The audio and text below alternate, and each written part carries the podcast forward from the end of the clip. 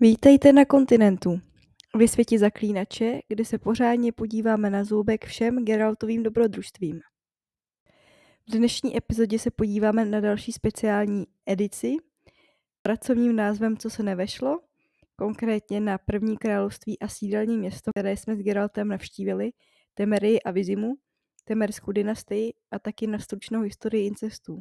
Ten konec konců hraje v příběhu velkou roli. A jdeme na to.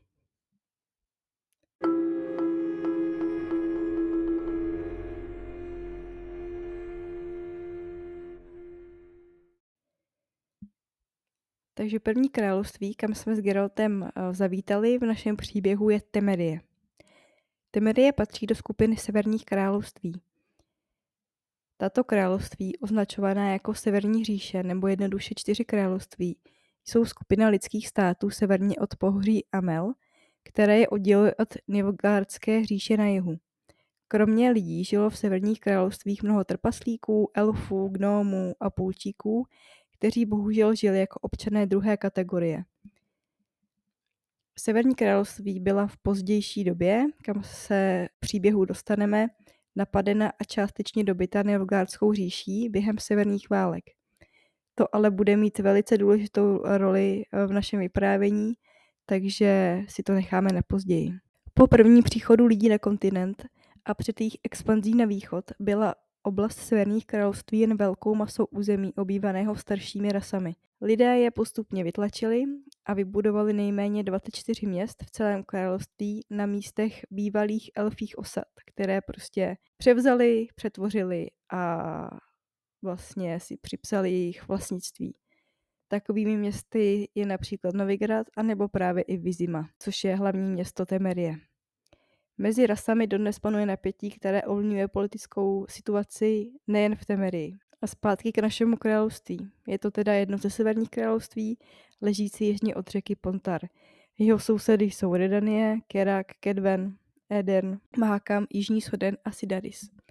Temeria je jednou z nejbohatších říší a temerská ekonomika je založena na výrobě různého zboží, obchodu a získávání cených nerostných zdrojů, právě z hor Mahakam. Temerský oren je jednou z nejpoužívanějších měn na světě, tedy na kontinentu. Temerie také zůstává zemí s vysoce rozvinutým zemědělstvím, chovem zvířat a potravinářským průmyslem. A jelikož je Mahakam oficiálně součástí království, má Temerie značné příjmy v těžbě drahých kovů a výrobě vysoce kvalitních zbraní z těžených rud. Vizima je hlavním městem Temerie a leží u stejnojmeného jezera. Jak už jsem říkala, byla to původně starověká elbská osada, kterou po velké východní expanzi lidí přibližně před pětisty lety opustili elfové a na jejím místě lidé postavili dnešní Vizimu. Vizima hraje velkou roli v první zaklínecké hře, odehrává se tu značná část úkolů a je to vlastně první lokace, kam se, první větší lokace, kam se dostaneme. Teď něco málo o obyvatelstvu. Temeřané jsou považováni za velice zdvořilé a pobožné, ale zcela nepřijímají zástupce tzv. starších ras. Mají obecně sklon ke xenofobii, přestože v jejich společnosti žijí lidé v celku běžně. Nejoblíbenějším a nejrozšířenějším náboženstvím v království je uctívání bohyně Melitele, i když kulty proroka Lebedy mají také své následovníky. A jdeme na krále, tedy Foltesta.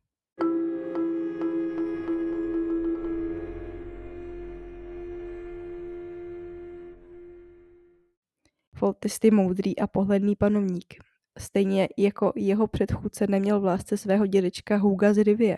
A já se ptám, jestli je ten odpor rozšířený i mezi obyvatele království. Protože Geralta v první povídce vlastně chtěli vyhnat z hospody, aniž by věděli, že zaklínač. Jenom na základě toho, že byl z Rivie, takže třeba, třeba je tady návist tak silně rozšířená proti Rivům, že proto si Geralta chtěli zbavit.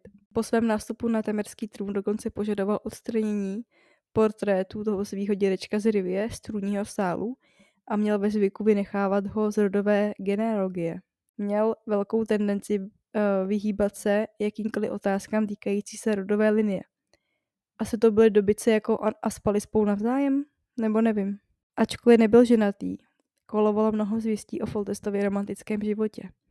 Už to by princ odmala vyvolával na královském dvoře velký skandál tím, že měl poměr s vlastní sestrou Adou.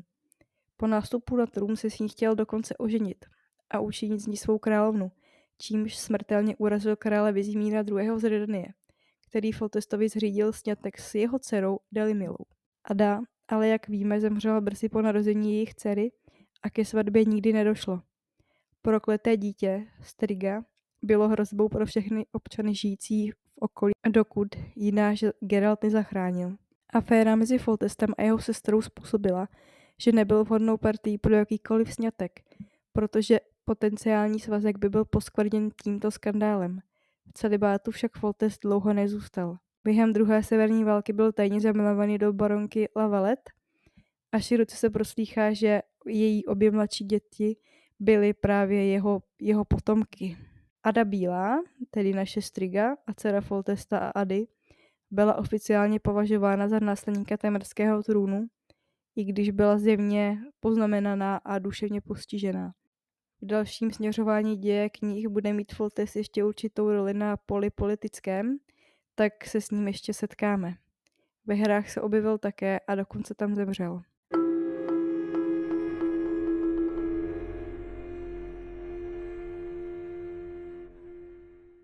A teď něco, co Foltestovi málem zničilo život a stálo ho trůn. Incest, tentokrát v historii lidstva. Předpokládám, že i Sapkovský zná nejen evropské dějiny incestu a je možná zajímavé, jak ho v sáze použil on, jako něco, co ostatní odsuzovali a ne jako běžnou součást královských praktik. Incest v dějinách velkých dynastií představuje zdánlivě snadný způsob, jak udržet královský trůn v rodině. Mnohým se ale vymkl z rukou způsobil mnoho předčasných umrtí z degenerovaných panovníků a ukončil také nejednu vládnoucí linii. Tutanchamon, egyptský faraon, byl podle posledních výzkumů také nejspíš plodem incestního vztahu bratra a sestry. Zemřel ve svých 19 letech za nejasných okolností, nicméně podle jeho deformovaných končetin lze usuzovat právě na toto. Ve prospěch této teorie svědčí fakt, že sňatky sourozenců nebyly na faraonském dvoře nějak výjimečné počínaje Ptolemajem II., který usedl na trůn roku 283 před naším letopočtem, bylo na faraonském dvoře oddávání bratrů se sestrami na denním pořádku. I mezi běžnou populací tehdejšího Egypta byly sňatky podobného ražení docela běžné. Proč se to vlastně dělo? V královských rodinách je odpověď na snadě. Politická stabilita, zaniká riziko rozpadu říše a je zajištěno držení trůnu. Vlastní sestry si brali za ženy také vládcové peruánských inků. Sňatky mezi nejbližšími příbuznými, často mezi vlastními sestrami a bratry, bývaly běžné také na vladařském dvoře ve starém Japonsku, v Koreji či Tajsku. Mnohde samozřejmě nezůstala příbuzenská manželství bez následků. Rodů, které pronásledovaly dědičné choroby, neplodnost a nejrůznější postižení lze mezi vládci velkých i malých říší najít bezpočet. Například potomci britské královny Viktorie trpěli hemofílií, čili chorobnou krvácivostí. A to se bral jenom přes koleno.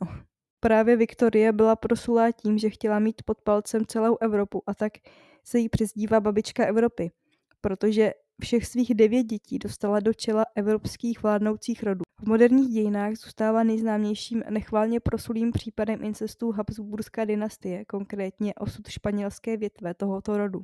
Španělská větev Habsburků vymřela 1. listopadu 1700 s 35-letým Karlem II. španělským. Pro Evropu to byla zásadní událost, protože o uvolněný trůn se utkaly mocnosti v tzv. válce o dědictví španělské. Karel II. trpěl celou řadou postižení a neduhů. Měl například obludně zvětšený jazyk, takže jeho řeči bylo stěží rozumět. Byl dementní a impotentní. Příčiny těchto potíží vysvětlí pohled na jeho rodokmen. Karlovi rodiče, Marie Anna Habsburská a Filip IV. byli strýc a neteř. I v předešlých generacích španělské větve Habsburského rodu však docházelo k častým příbuzenským sňatkům. Geny předků se s každým pokolením koncentrovaly a plná čtvrtina genů pocházela od jednoho jediného předka. U něhož se spojovaly rodokmeny matky a otce tak se mohlo stát, že Karel zdědil hned dvě vzácné choroby, které se u něj naplno projevily. Incest je ale samozřejmě i v dějinách spíše tabu. Křesťané měli jasně daná pravidla, která zakazovala pokrevní sňatky a sex. Podobná nařízení najdeme i v Koránu. dnes je taky protizákonný. Ve většině vyspělých zemí samozřejmě.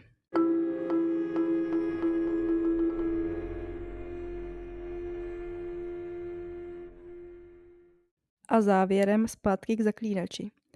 Voltestova dcera Ada by pravděpodobně byla úplně normální, protože v jejich rodě nebylo zvykem uzavírat manželství v rámci rodiny, takže geny nebyly dostatečně pokroucený.